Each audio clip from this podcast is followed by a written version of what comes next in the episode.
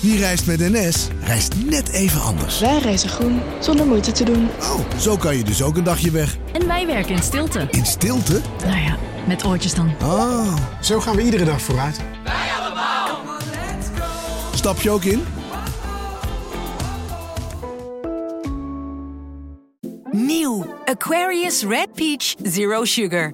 Met zijn heerlijke frisse persiksmaak zonder suiker draagt Aquarius bij tot jouw dagelijkse hydratatie en helpt zo mee om je vochtbalans op peil te houden tijdens alledaagse actieve momenten.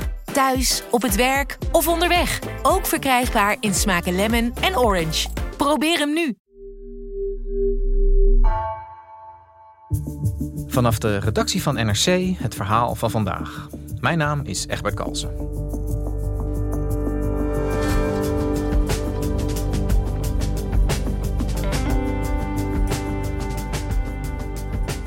De hulp aan minderjarige vreemdelingen die zonder ouders naar Nederland zijn gekomen, stopt zodra ze 18 jaar worden.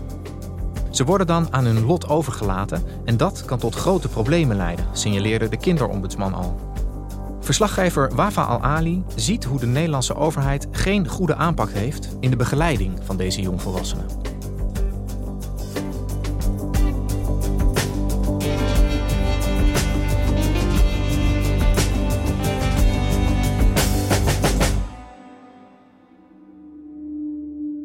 Kort geleden ontmoette ik Abdurrahman Mezib. Hij is een 21-jarige jongen uit Jemen. In dat land woedt al sinds 2014 een bloedige en zeer wrede oorlog. Hij vertelde me dat hij op zijn zestiende voor die oorlog is gevlucht. Na een lange reis die ongeveer zeven maanden in beslag heeft genomen en waar hij door landen als Mali en Mauritanië richting de Middellandse Zee is gegaan om deze over te steken, is hij op zijn zeventiende in Nederland aangekomen. En zoals alle asielzoekers die naar Nederland komen, heeft hij zich moeten aanmelden bij het aanmeldcentrum in Ter Apel. En omdat hij minderjarig was, was de Nederlandse overheid vanaf dat moment verantwoordelijk voor zijn opvang en begeleiding. En die opvang en begeleiding viel op zijn 18e verjaardag weg, omdat het in Nederland zo is geregeld dat wanneer een asielzoeker 18 jaar oud wordt, dan wordt gezegd: uh, Nou ja, je bent nu zelfstandig geworden, je staat er helemaal alleen voor. En wat je ziet is dat uh, hoe het systeem nu geregeld uh, is voor deze groep jongeren, tot gevolg kan hebben dat deze groep uh, in grote problemen kan belanden wanneer ze hun 18e verjaardag bereiken. Ja, Wafa, jij ontmoette deze 21-jarige jonge man. En hij was alleen toen hij hier aankwam. Waar, waar was zijn familie? Nou ja, uh, Abdurrahman is uh, op zijn zestiende dus voor uitgestuurd. En wat dat inhoudt is dat in zijn geval uh, heeft zijn familie hem alleen op pad gestuurd naar Nederland om veiligheid te zoeken. En dan is het idee, op het moment dat jij een verblijfsvergunning ontvangt, dan kunnen wij via gezinshereniging op een veiligere manier naar Nederland komen. En wat gebeurt er dan met jongens als Abdelrahman als ze aankomen in Nederland als alleenstaande minderjarige vluchteling? Nou, in Nederland moeten alle asielzoekers zich melden eh, in Ter Apel bij het aanmeldcentrum. Daar is hij dus naartoe gegaan. In principe zit je daar dus een eh, paar dagen. Totdat je dan zeg maar je eerste gesprek met de IND eh, hebt gehad. En zodra dat is gebeurd, word je naar een ander asielzoekerscentrum in Nederland gestuurd. In zijn geval duurde het zes maanden. Dus uh, Abdel heeft zes maanden in Ter Apel gezeten. En na een half jaar wachten in Ter Apel kreeg hij te horen dat hij naar de gemeente Utrecht zal gaan.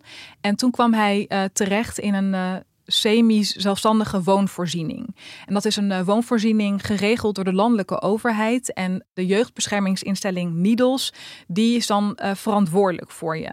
Abdel was dus 17 plus en over hem werd gezegd, nou, hier gaat met een andere alleenstaande minderjarige vreemdeling in het huis wonen. En dan komt er uh, een paar uur per week een begeleider van Needles om te kijken hoe het gaat, of ze hulp nodig hebben, dat soort zaken. En Abdel werd naar een internationale schakelklas uh, gestuurd. Dat is een klas voor uh, asielzoekers uh, die net in Nederland zijn. En de nadruk ligt dan heel erg op taal. Deze jongeren moeten natuurlijk de taal leren. Dus dat is ook voor hem geregeld.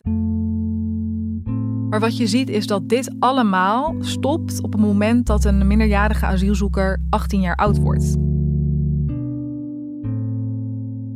Ja, want wat gebeurt er dan eigenlijk precies als zo'n minderjarige vluchteling 18 wordt? Ik bedoel, hè, als we het bij Abdelrahman houden, wat merkte hij van, van eh, het, het volwassen worden, zou ik maar zeggen? Ja, de afspraak tussen Needles en de overheid is dus dat Needles tot de 18e verjaardag verantwoordelijk is voor alleenstaande minderjarige vreemdelingen. Op het moment dus dat iemand 18 jaar oud wordt, dan trekt Needles alle handen van iemand af. En dan zegt de overheid: Wij zijn niet meer verantwoordelijk voor jou, want jij bent volwassen geworden en dus zelfredzaam. Wat het dus inhoudt is dat uh, ja, vreemdelingen dus het huis uit moeten. Nou, je ziet wel dat ze soms iets meer de tijd krijgen, een aantal maanden. Uh, totdat ze een eigen woning hebben moeten zien te regelen. De internationale schakelklas stopt, want dat is tot 18 jaar. En ja, er komt ook geen begeleider meer langs om jou te helpen met de praktische zaken. En, en hoe pakte dat in het geval van, van Abdelrahman uit? In het geval van Abdurrahman betekende dat dat hij zijn overgang naar een andere opleiding zelf moest zien te regelen. En hij ontving brieven van de Belastingdienst, verzekeringen, de gemeente in verband met zijn uitkering en allerlei andere zaken. Dus hij kwam echt in de financiële en administratieve rompslomp. En hij vertelde mij dat hij echt geen idee had wat er van hem werd verwacht, wat hij nou moest regelen.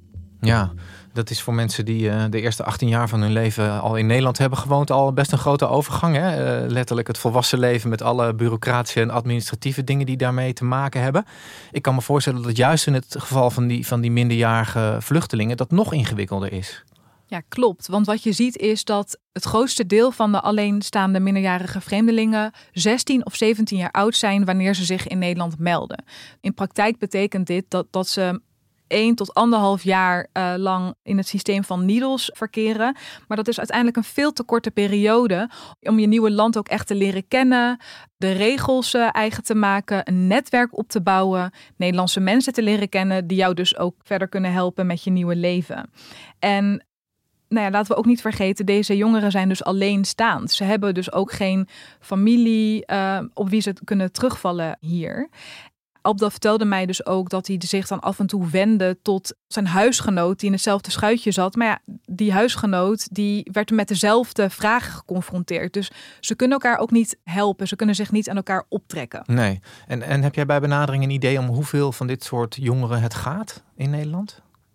Ja, de, aantallen schommelen uiteraard per jaar. Vorig jaar, dus in 2021, hebben zich uh, iets meer dan 2100 alleenstaande minderjarige vreemdelingen in Nederland aangemeld.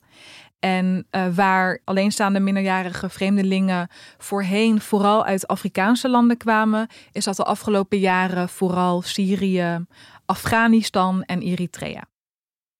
Hey, en dat verhaal van Abdel, dat, dat staat dus niet op zichzelf. Er zijn een heleboel van dit soort jongeren die hiermee worstelen. Nee, zeker niet. De kinderombudsman kwam eind vorige maand met een rapport waarin zij stelt dat deze groep jongeren vanaf hun 18e jaar eigenlijk te vroeg aan hun lot worden overgelaten. Goedenavond. De hulp aan kinderen die zonder ouders naar Nederland zijn gevlucht stopt meestal als ze 18 jaar worden. En dat moet anders, vindt kinderombudsman Margriet Kalverboer. Ze waarschuwt dat de jongeren aan hun lot worden overgelaten en daardoor in problemen komen. Natuurlijk zijn er uitzonderingen. Er zullen altijd wel jongeren zijn die volledig op eigen benen kunnen staan. Maar over het algemeen ziet de kinderombudsman dat het idee dat het bereiken van de volwassen leeftijd automatisch ook betekent dat een jongere uh, van alles voor zichzelf kan regelen en dus volledig zelfstandig is geworden, dat het een misvatting is. Je ziet dat jongeren uh, ja, ook wel heel erg, heel erg alleen en eenzaam komen te staan. Want die begeleider die je had en die toch elke dag even checkte van gaat het goed en waar heb je ondersteuning in nodig, die is weg. De plek waar je woonde, die is weg. Dus het heeft enorme consequenties. En, en op wat voor problemen stuit die groep jongeren die dus eigenlijk te vroeg uh, wordt losgelaten dan? Wat, waar, waar lopen zij tegenaan? Volgens de kinderombudsman is het meest genoemde probleem eigenlijk het risico op armoede en schulden dat komt dus omdat deze jongeren vanaf hun 18e jaar dus met de Belastingdienst en allerlei verzekeringen uh, te maken krijgen. Maar dus bijvoorbeeld ook iets van een uitkering of uh, studiefinanciering. Dat is, ja, dat, zijn, dat is gewoon een moeras aan financiële regelingen. En als je dat dus niet goed in kaart weet te brengen voor jezelf, dan liggen schulden heel snel op de uh, loer. ja, verder zie je ook dat deze jongeren, omdat dat ze dus vanaf een 18e jaar niet meer uh, automatisch in het onderwijssysteem uh, worden meegenomen, is dat ze dan uh, bijvoorbeeld ja, op een te lage niveau worden gezet of op een andere manier niet kunnen meekomen in hun vervolgopleiding. En de consequentie daarvan is, is dat er dan ook schooluitval dreigt. En laten we ook niet vergeten, deze jongeren zijn voor een oorlogs- of een ander conflict situatie gevlucht. En ze dragen al heel veel bagage met zich. En dan komen ze in een nieuw land heel even onder het toezicht van de Nederlandse overheid. Maar vanaf de 18e verjaardag dus groot risico op armoede en schulden. En wat de kinderombudsman dan ook ziet is dus dat in deze groep veel naar drugs en alcohol wordt gegrepen.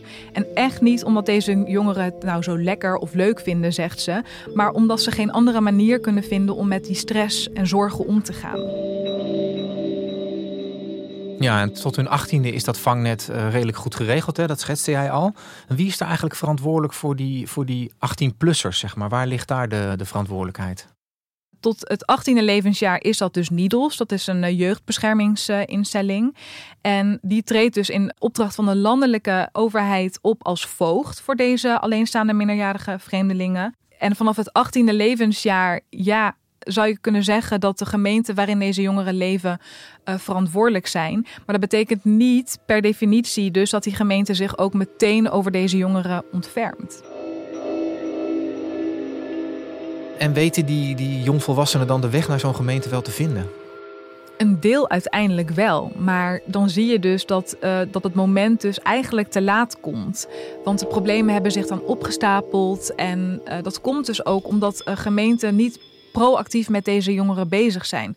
Dus het is aan de jongeren zelf om zich dan te bedenken: oké, ik heb nu zulke grote problemen. Of het nou schulden zijn, een verslaving, depressie, andere psychische nood. Het is nu zo groot voor mij geworden, ik kan geen kant meer op.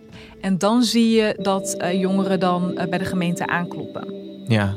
En dan hebben we het nu nog over uh, jongeren die 18 worden en een verblijfsvergunning hebben. Hè? Dus die zijn toegelaten zeg maar, tot, het, uh, tot de Nederlandse samenleving. Dan zijn er natuurlijk ook een heleboel die überhaupt die verblijfsvergunning niet eens krijgen. Wat gebeurt er met hun als ze 18 worden? Nou ja, heel simpel, uh, Egbert. Voor deze groep is helemaal niks geregeld. Kijk, voor kinderen hebben we internationaal rechtelijk afgesproken uh, Nederland is verantwoordelijk tot hun 18e jaar of ze nou wel of geen verblijfsvergunning hebben. Maar na hun achttiende worden ze dus compleet losgelaten. Omdat Nederland dan zegt: je mag hier eigenlijk niet blijven. En we gaan dus ook niks doen om jou hier nog langer te kunnen houden. En dan staan ze er helemaal alleen voor. Deze jongeren uh, kunnen niet naar school. Want in Nederland heb je voor een inschrijving een verblijfsvergunning nodig. En ze ontvangen ook geen geld meer vanuit de overheid. En uh, wat je dan ziet is dat deze jongeren vaak in de illegaliteit belanden. En het gevaar daarvan is, is dus dat uh, misbruik op de loer ligt. Uh, veel van hen komen in de mensenhandel terecht ja, of andere uh, criminele zaken. En, en, voor die jongeren die dat lot treft, ja, is de situatie nou, redelijk hopeloos, zou je kunnen zeggen. Um, maar ook voor die groep die dus wel die verblijfsvergunning heeft gekregen, zitten er nou, op zijn minst gaten in het systeem. Ze vallen na hun achttiende buiten de boot. Um, hoe, hoe moet dat nou verder? Bedoel, wordt er nagedacht over hoe je dit kunt verbeteren?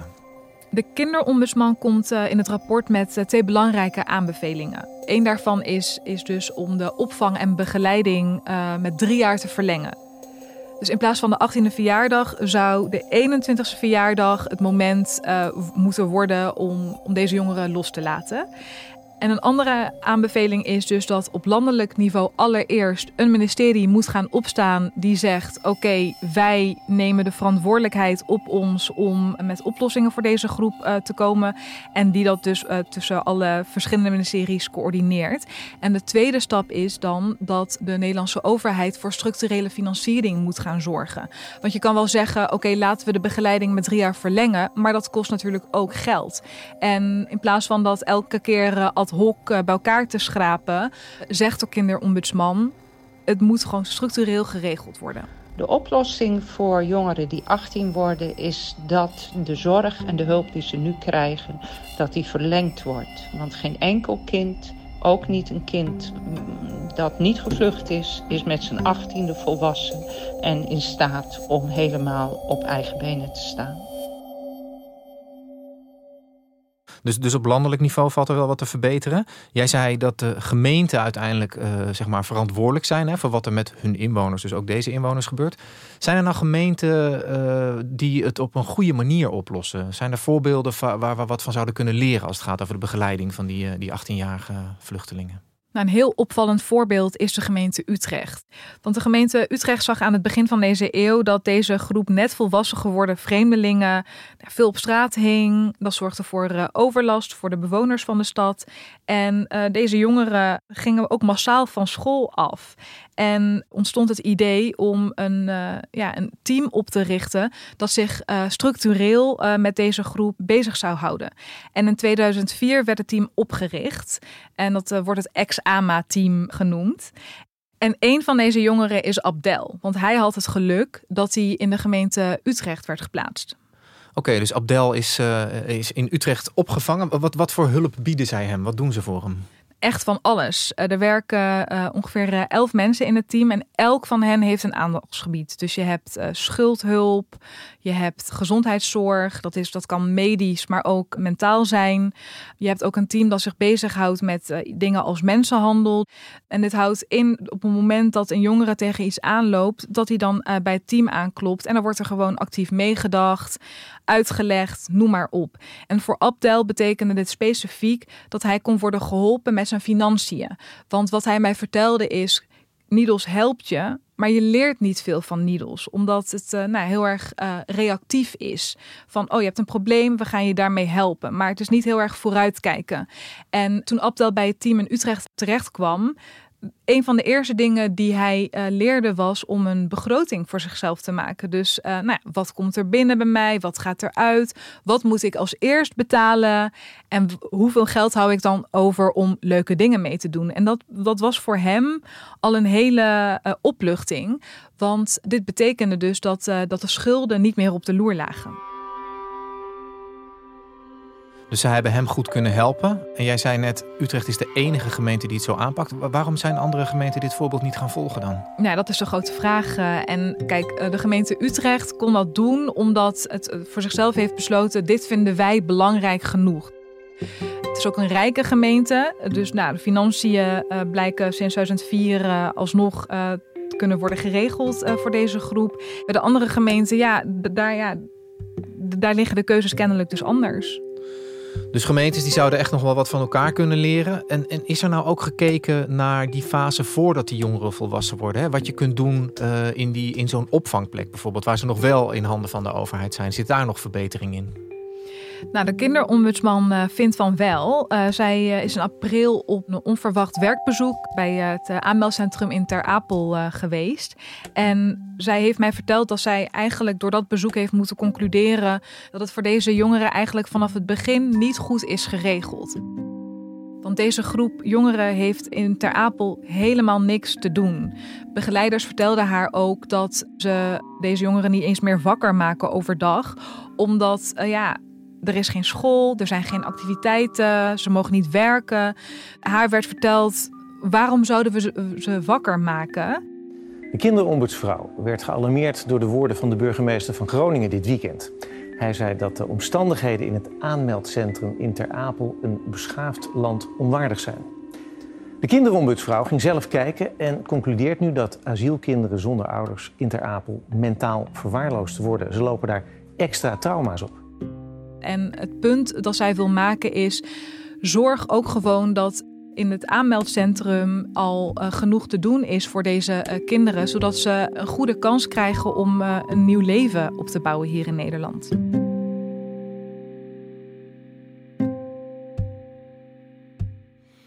Dankjewel voor je verhaal, Wafa. Graag gedaan. Je luisterde naar vandaag, een podcast van NRC. Eén verhaal, elke dag. Deze aflevering werd gemaakt door Lis Doutsenberg en Jeppe van Kesteren. Dit was vandaag, morgen weer.